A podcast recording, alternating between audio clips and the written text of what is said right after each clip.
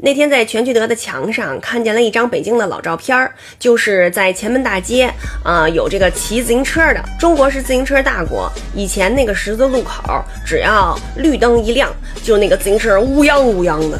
看了这个照片以后呢，我就有个疑问，就是原来这个自行车的后边这个挡泥板儿，为什么呃给它染成白色的呢？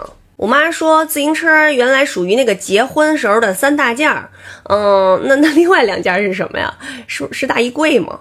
有是不是还有手表啊？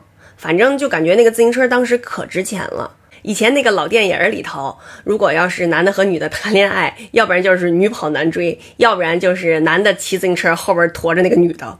我就觉着吧，以前那个自行车的后边就是能什么都能驮，比如说夏天可以加一个西瓜，还可以拴个绳儿，然后弄个铁钩换煤气罐儿。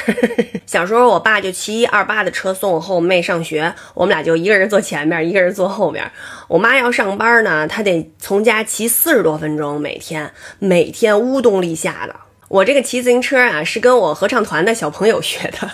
所以他们没教我怎么上车，我现在只会那个俩脚先先先插好了，然后那么滑卡吧卡吧的上，我不会像人家那似的溜溜，然后哗一迈腿特别潇洒那个 那种，我不会。我记着以前我们同学还有那种骑山地车，就是撅着屁股骑的那种，完了还能变速，一抠咔咔还能变速的那种。哦，对了，原来要是欺负谁的话，还可以拔他气门芯儿，然后拿那个大头钉儿扎他那个。不是拿大头钉，拿摁钉儿扎他那个车胎。原来马路边上有好多好多补胎的，就是三步一个，五步一个的补胎打气。然后我记着那会儿一开始的时候打气好像根本就不要钱。我们同学他那个有一次他自行车扎坏坏了，然后他就一边骑一边喊大铃大铃大铃。